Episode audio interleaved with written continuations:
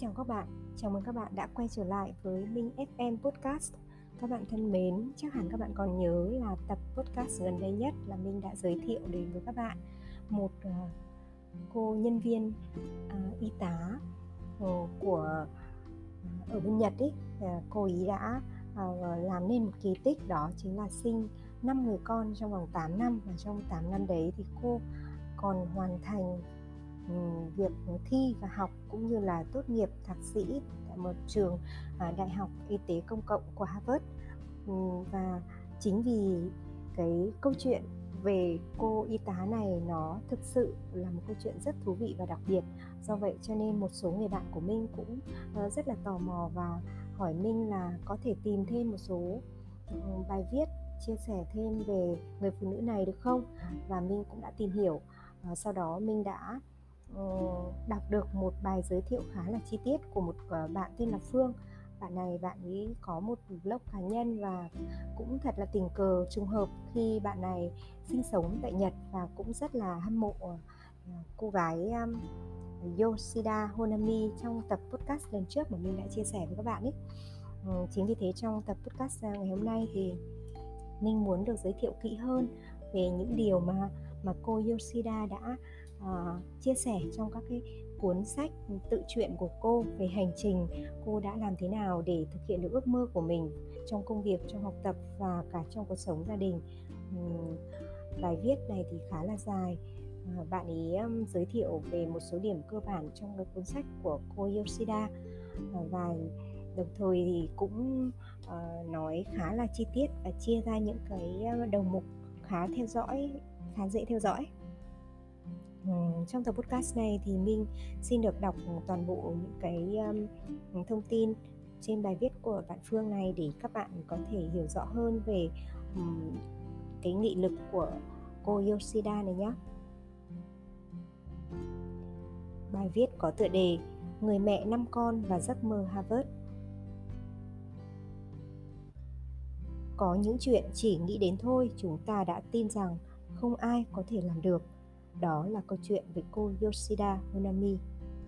Cô xuất phát là một y tá trong một bệnh viện phụ sản ở Ginza, Tokyo. Ngành y là một ngành thiếu nhân sự nhất tại Nhật. Cả bác sĩ và y tá đều phải làm ngoài giờ rất nhiều.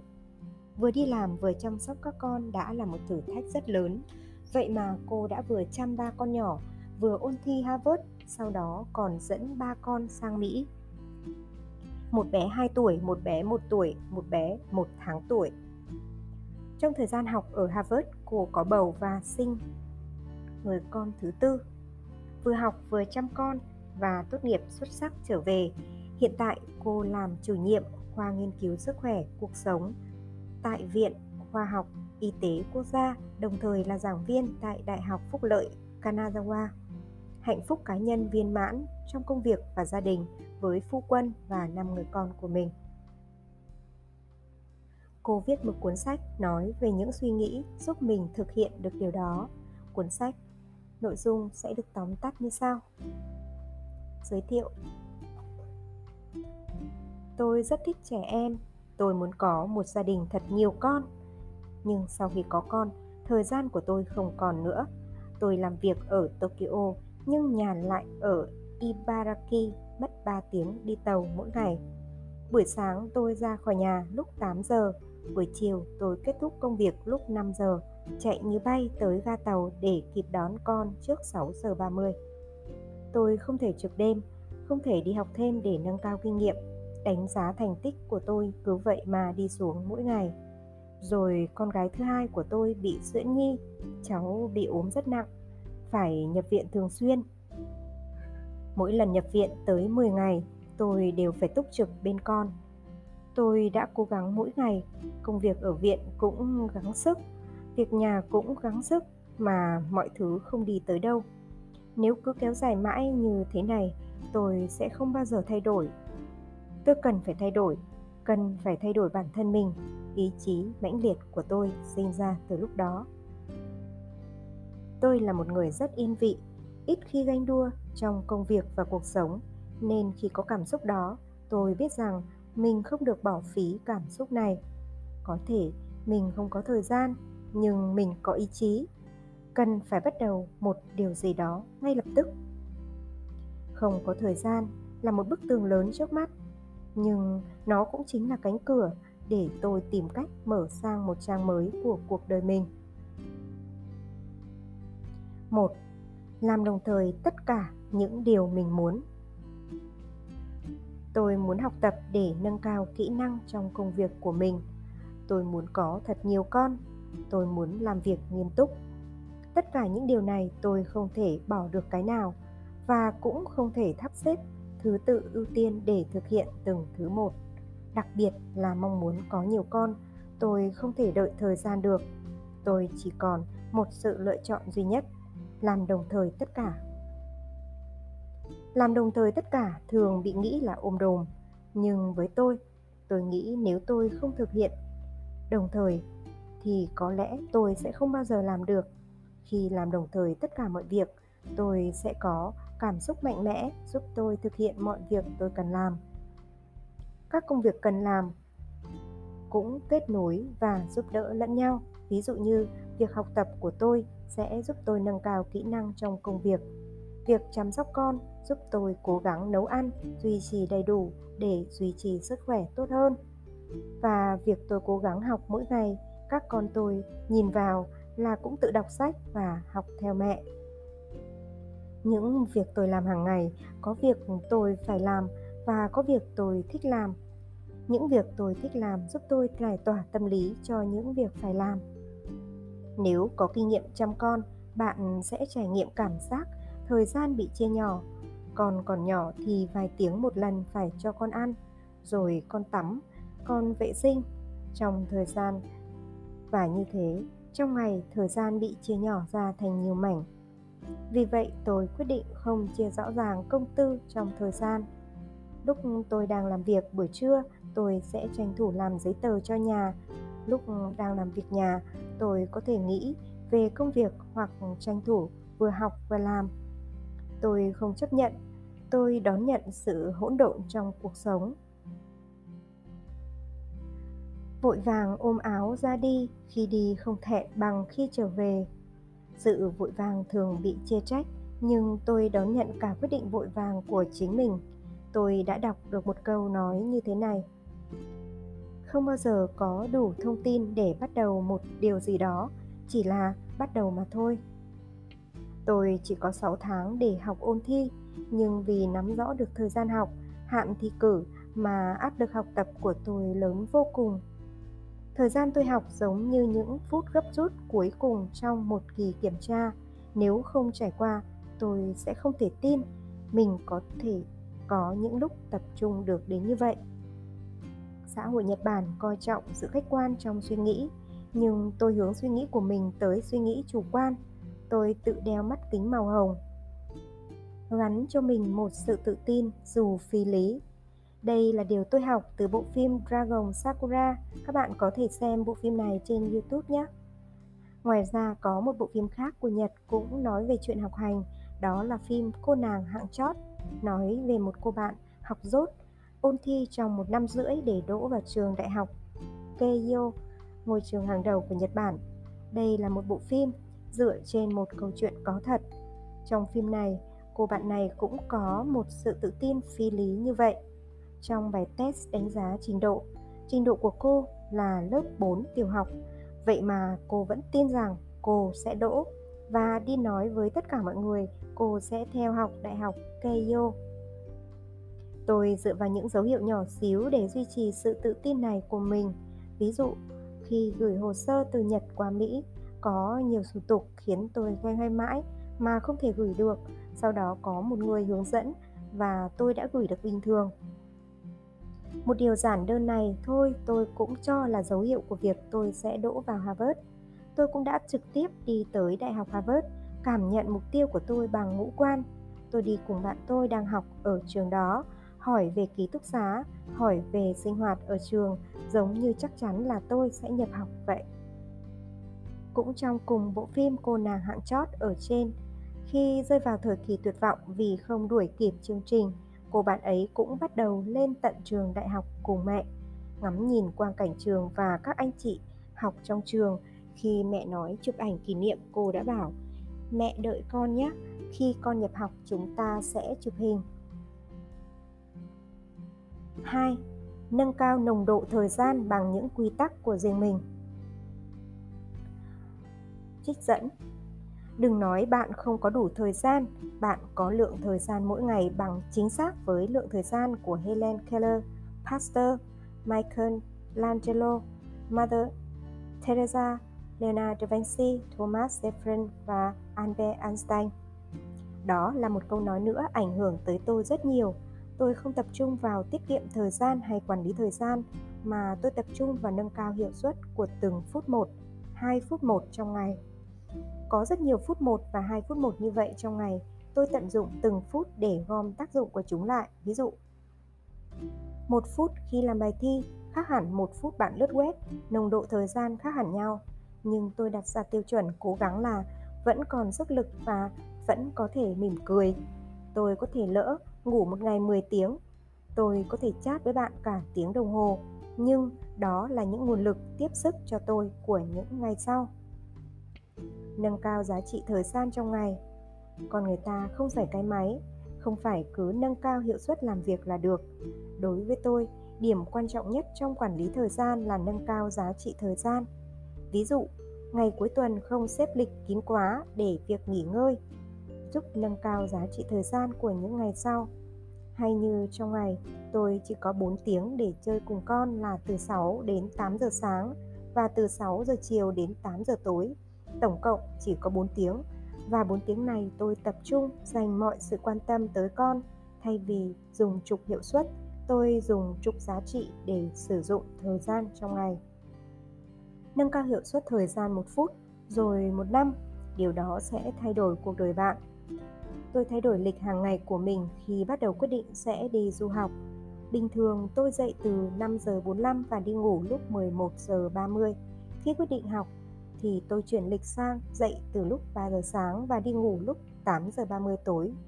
Như vậy, tôi có thêm 3 tiếng từ 3 giờ đến 6 giờ sáng để cho riêng mình. Đây là thời gian mà tôi tập trung học được tốt nhất trong ngày.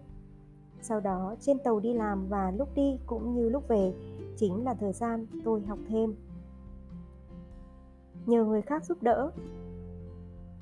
Dù có dậy từ 3 giờ sáng nhưng lượng công việc tôi làm không thay đổi Trước đây buổi tối tôi hay dọn dẹp nhà cửa, giặt đồ, phơi đồ, chuẩn bị đồ ăn sáng. Hôm sau, khi con đi ngủ, bây giờ thì tôi đi ngủ sớm thì những công việc đó không làm được nữa. Tôi quyết định thuê người giúp việc theo giờ, tổng cộng công việc không giảm đi thì không thể nào có thêm thời gian. Tôi thuê người giúp việc hai ngày cuối tuần để giúp tôi làm một số việc nhà và nấu các món ăn chính cho tuần sau. Chồng tôi cũng chia sẻ công việc cho tôi hơn anh ấy rửa chén sau khi ăn, giặt đồ, vứt rác, lau chùi phòng tắm, ghi sổ liên lạc cho con. Thay đổi suy nghĩ để giảm lượng công việc cần làm. Ngoài ra tôi nhận ra nhiều thưởng thức trong cuộc sống chính khiến tôi mất mát rất nhiều thời gian ví dụ như khi tôi sinh con thứ hai ở Đức bác sĩ có dặn tôi chỉ cần tắm cho con 3 ngày một lần nhưng ở Nhật thì bác sĩ lại dặn ngày nào cũng phải tắm nếu là mùa hè nóng ẩm thì cần tắm mỗi ngày thật, nhưng mà mùa đông khô như ở Đức thì đúng là 3 ngày tắm cho bé một lần cũng không sao. Hay như những thưởng thức trong xã hội Nhật, ngâm bùn tắm mỗi ngày, hút bụi mỗi ngày, nấu ăn mỗi ngày, tôi đều đặt ra tiêu chuẩn mới cho mình hết. Tôi không yêu cầu sự hoàn hảo nữa mà hài lòng với số điểm trung bình. Trung bình ở đây là trung bình trong mắt người khác thôi, còn đối với tôi đó là điểm tối đa. Tôi đón nhận sự dở dang, ví dụ như khi có một buổi học online lúc 7 giờ 30 đến 9 giờ tối thì tôi chỉ tham một tiếng đầu và sau đó thì tôi đi ngủ. Đó là điều tốt nhất tôi có thể làm trong khả năng của mình. Tôi đón nhận sự giang dở trong việc làm của mình như thế. Luôn biết ơn những người giúp đỡ mình.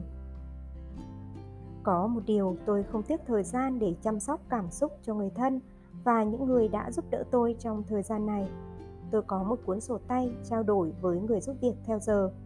Tôi, chồng và các con sẽ ghi lời cảm ơn hay nhờ cô làm món này món kia giống như những người thân trong gia đình. Dù không có thời gian để nói chuyện với cô, nhưng mỗi ngày chúng tôi đều trao đổi với nhau như vậy. Với chồng tôi cũng vậy. Tôi may mắn khi chồng tôi hiểu và mong và rất là thông cảm với mong muốn của tôi. Anh cũng luôn cố gắng. Còn tôi tôi luôn cho anh biết tôi biết ơn anh rất nhiều. Năm 2011, khi vừa sinh bé thứ tư, một thời gian thì Nhật Bản có trận động đất Tohoku lịch sử, cả vùng Đông Bắc Nhật chìm trong thiên tai. Cô là một trong số rất ít bác sĩ sản khoa tham gia tình nguyện tại Tohoku để hỗ trợ sản phụ vùng này. Sau đó, cô thành lập một nhóm tình nguyện viên có khoảng 15 bác sĩ sản khoa để cùng nhau hỗ trợ y tế vùng thiên tai suốt thời gian dài sau đó. Cô luôn tâm niệm chính người đi giúp đỡ người khác là người hạnh phúc. Vì suy nghĩ như vậy nên cô đã không ngại nhờ vả người khác giúp đỡ mình. Thay vào đó, cô thể hiện lòng biết ơn rất chân thành tới người đó. Đây là đoạn viết thêm, giải thích thêm của bạn Phương ở trên uh, cái bài giới thiệu về cuốn sách của cô uh, Yoshida. 3. Hãy hiểu cho thời gian. Không bỏ lỡ những bước đi nhỏ. Khi tôi đang học ôn là lúc con gái thứ hai của tôi còn ẵm ngửa, còn con gái lớn của tôi thì có thể tự chơi được rồi. Cuối tuần, để vừa có thời gian bên gia đình, vừa có thể học được, tôi chọn thư viện làm điểm đến cho gia đình. Chồng và con tôi sẽ cùng đọc sách. Tôi vừa bế con nhỏ vừa làm bài tập ở góc học thêm. Con còn nhỏ nên thỉnh thoảng khóc, lúc đó tôi sẽ đứng dậy cầm tập thẻ từ đi vòng vòng trong tòa nhà cho đến khi con nín có khi con khóc suốt thì cũng không học được bao nhiêu, nhưng tôi luôn tự khích lệ mình rằng học được ít thì cũng tiến được một chút rồi. Tôi tranh thủ vài phút đợi tàu để đọc một trang sách. Thời gian đi bộ từ nhà tới ga để nghe iPod, thời gian ôm con đợi ở phòng khám để nhẩm lại từ vựng. Tôi biết rằng tôi đang ở trên một quãng đường dài, nếu muốn về đích dù là được nửa bước thôi thì tôi cũng cố gắng tiến lên tập trung nhanh nhất có thể. Trước đây, khi muốn bắt đầu học hay đọc sách, tôi cần có thời gian khởi động. Đó là thời gian từ khi bắt đầu vào bàn tới lúc có thể tập trung. Nhưng nếu có con nhỏ, thời gian sẽ bị chia nhỏ ra rất nhiều nên tôi cố gắng tập trung nhanh nhất có thể. Con ngủ trưa 2 tiếng, nhưng con có thể dậy bất cứ lúc nào. Tôi quan sát thời gian của mình và hiểu thời gian để thích ứng với thời gian của chính mình. Tôi sắp sẵn một góc trong nhà làm bàn học cho mình để mình có thể ngồi học và tập trung ngay khi có thể. Ngoài ra, thời gian trước khi bắt đầu học, tôi cũng chuẩn bị sẵn tâm lý để có thể tập trung ngay khi bắt đầu.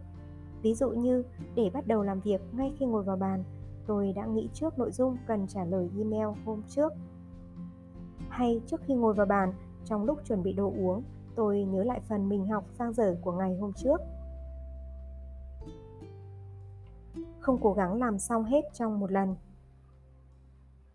Chúng ta thường có cảm giác thất vọng khi không làm được những gì như mình muốn. Ví dụ muốn học một tiếng nhưng chỉ học được 15 phút. Muốn tập thể dục 30 phút nhưng chỉ tập được 10 phút. Chúng ta thường nhìn vào phần không làm được và chán nản, nhưng chúng ta có thể nhìn vào phần mình đã làm được để hài lòng và khích lệ bản thân Ngoài việc học, việc làm, tôi cũng có những việc không thể bỏ được như làm giấy hồ sơ, thuế, bảo hiểm hay giấy tờ cho con ở trường học. Trước đây tôi hay gom lại làm một lượt, nhưng bây giờ tôi mang theo người. Khi rảnh một chút, tôi lấy ra để làm ngay. Ví dụ như chọn một tờ hồ sơ A4 cần điền, có lúc chỉ viết được một cái tên thôi tôi cũng viết để tận dụng thời gian làm việc trong những phút quý báu ấy tôi luôn chuẩn bị sẵn những vật dụng cần thiết ở trong túi. Lúc đó trong túi của tôi luôn có những thứ này. một File giấy tờ cần điền 2. Xét phong bì, tem thư, con dấu, sổ địa chỉ 3. Ví đựng bút 4. Keo dán 5. Dập ghim 6. Kéo 7. Sách bao gồm sách đang đọc và sách sắp đọc 8. iPad 9. iPod 10. Tài liệu học bao gồm bộ đề dây chun hình động vật để cho con chơi ở trên tàu. 12. Băng y tế Ugo à, lúc con bị chảy xước hoặc là có thể làm đồ chơi cho con. 13. Điện thoại 14. Tài liệu công việc 15. Ví tiền Túi sách tôi luôn đầy chật đồ đạc như thế nhưng tôi không muốn bị tiếc nuối khi có thời gian làm cái này cái kia. mà không có vật dụng để làm ngay lúc đó.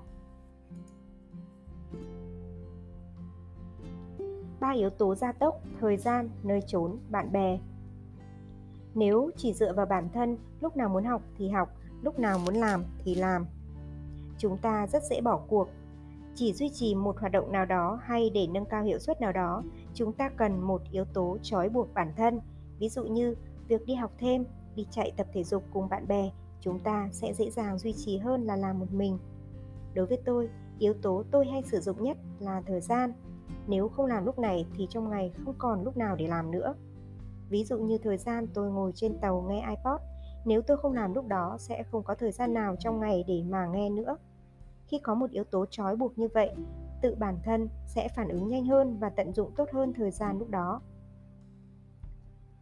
Bổ sung năng lượng thường xuyên có những lúc tôi phí phạm thời gian, có những lúc tôi không thể tập trung vào công việc hay có những lúc tôi không làm kịp những việc mình muốn làm những lúc đó tôi mở cuốn sổ ghi lại những câu nói ảnh hưởng nhiều nhất tới tôi để mang ra đọc lại.